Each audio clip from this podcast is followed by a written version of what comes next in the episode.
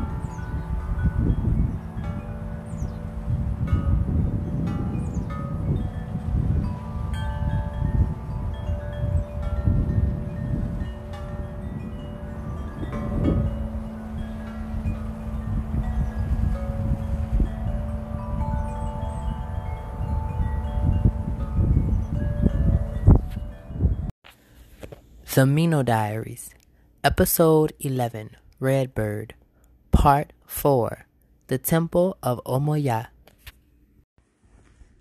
Omina and Elaine rode past the outskirts of Nasdurel, which sat along winding waterways of black water.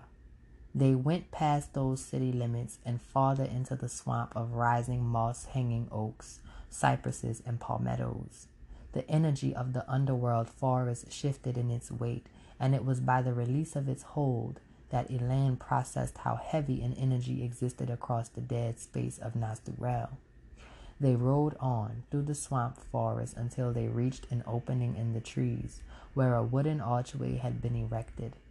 Omina parked the bike and went to the shadowed entrance, bowing their head and uttering a quiet prayer. Follow me, Omina said as they walked the bike through the archway. Elaine followed, and as she crossed the entrance, the atmosphere around her shifted and changed.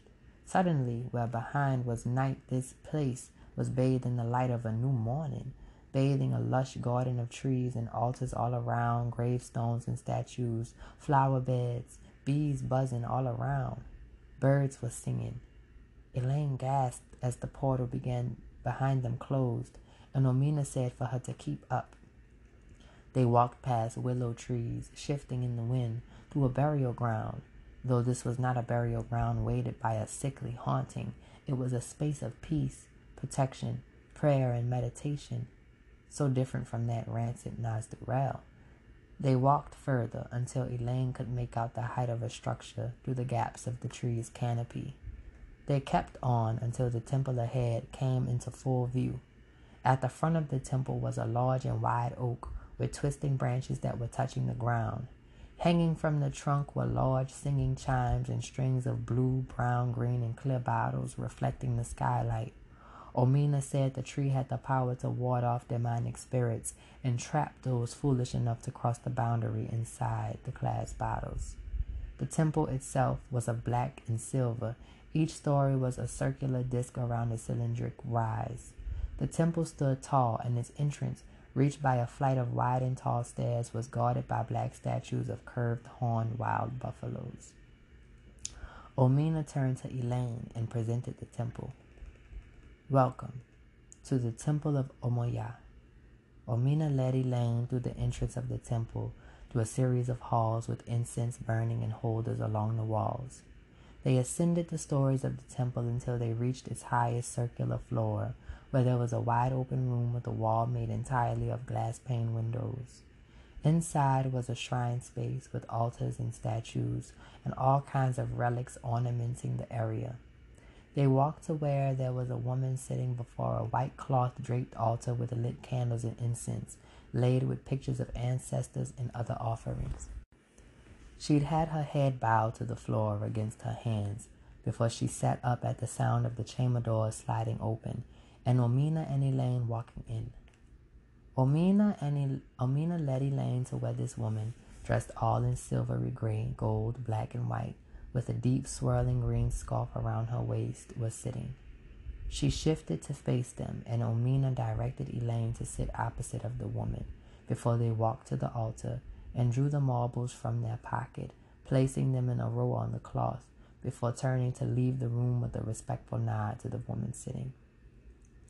Elaine thanked them and sat in front of the woman with brown skin and almond eyes, with a nose beaded with little specks of sweat. When she spoke, Elaine could make out the cute gap in her teeth. Her hair was worn in a black feathered mullet, and her fit was adorned by the Miino mantles. She introduced herself as Tupelo, keeper of the temple of Omoyaa, and daughter of Oya, for whom their house was named. She welcomed Elaine to the temple and was about to explain who the Miino were when Elaine said, I know of the order by way of my friend Hekima. Tupelo's brow raised as she nodded. Yes, the wise scholar. Her order is all about their books and studying. You'll find the house of Omoyaa quite different, Tupelo said before going on to explain.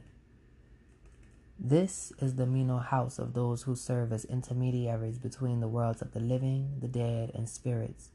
We are the guardians of portals and the protectors of elders, children, and the dying, as those closest to entry and exit from, to, and between the worlds. We are the watchers of the burial grounds, the defenders of shrines, and those who deliver the wrath of the temple spirits. We are the lights which move through the dark, striking fear into the frightening. We reside here in this underworld temple, serving as sanctuary for those spirits who choose different paths, who seek ascendance through peace of mind and fortification by faith. We act on behalf of Jah Most High commands to reign in the chaos of the demon horde in this dimension. We are House Omoyaa, and we fear nothing but our own submission to frailty and weakness. Jah Most High has led you to my mother's temple Tupelo said before she stood and went to the altar to light some more incense. She looked over the marbles, hovering her hand over them before turning back to Elaine. What is it you seek? Tupelo asked, and Elaine said, I'm not sure. I was directed down a path, and it led me to Omina, then here. Were you directed, or did you direct yourself? Tupelo asked, and Elaine wondered how to answer her, but the smiling Miino waved away the trouble. Never mind. I'm sure you could use some rest, huh? Tupelo came and placed her hands on Elaine's arms before her smile turned and she sniffed. Oh no, you smell of Nasdurel's shadows. Come with me. Tupelo led Elaine through the temple to a closet where fresh clothes were stored. She grabbed the changes for Elaine before leading her to descend the temple to its ground floor and further still through a doorway which opened to a dark staircase. Elaine hesitated at first, but Tupelo insisted there was nothing to be afraid of. She led her down the stairwell until Elaine could see the faint glow of some light ahead. They walked to the end of the tunnel before stepping through and into the wide open space of a cavern in the earth. There were tree roots, massive and coiling, stretching from the cavern ceiling into the water of a wide pool, filled with crystal clear water, glowing a subtle blue hue through the whole cavern. Elaine breathed in her awe as she stepped forward to look into the spring, which did not appear to have a bottom. This spring has existed beneath our bottle tree long before the temple of Omoyaa was built. The water is full of spiritual energy and healing.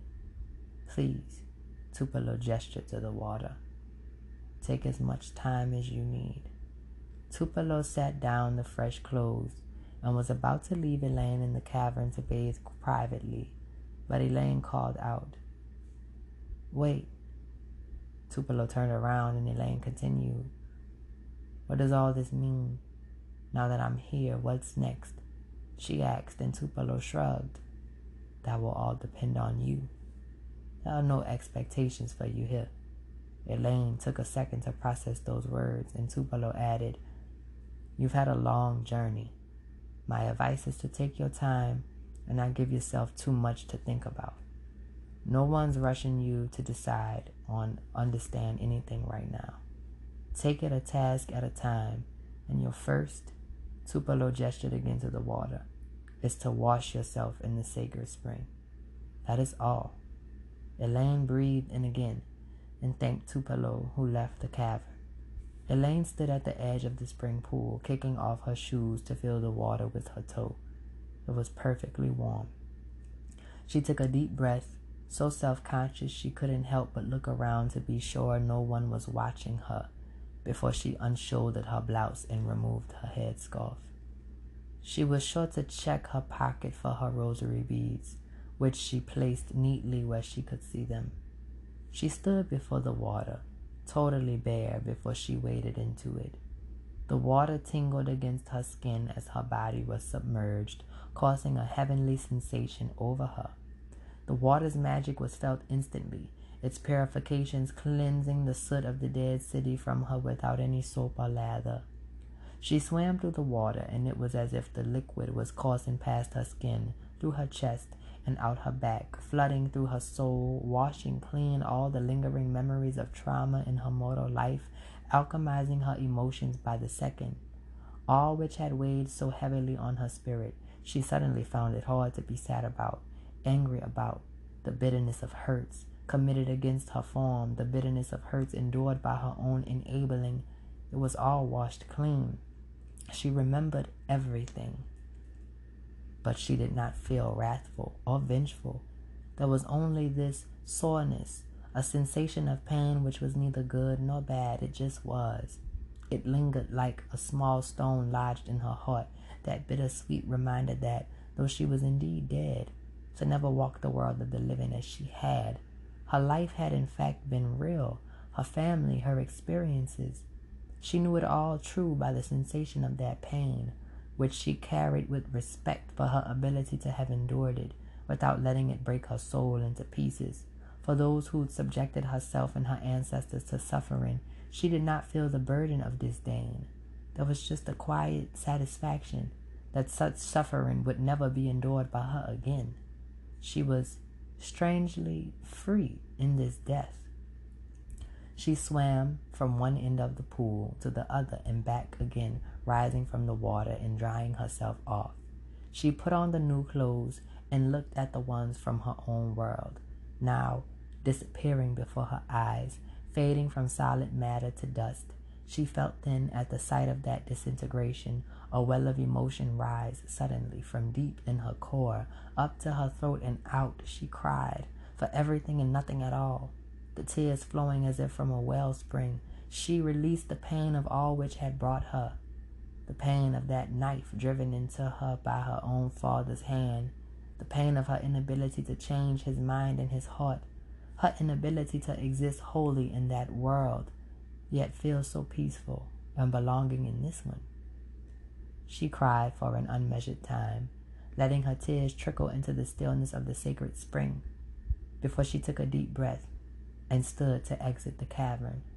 She did not look back on her way up the stairwell and back into the halls of the temple of Omoyaa.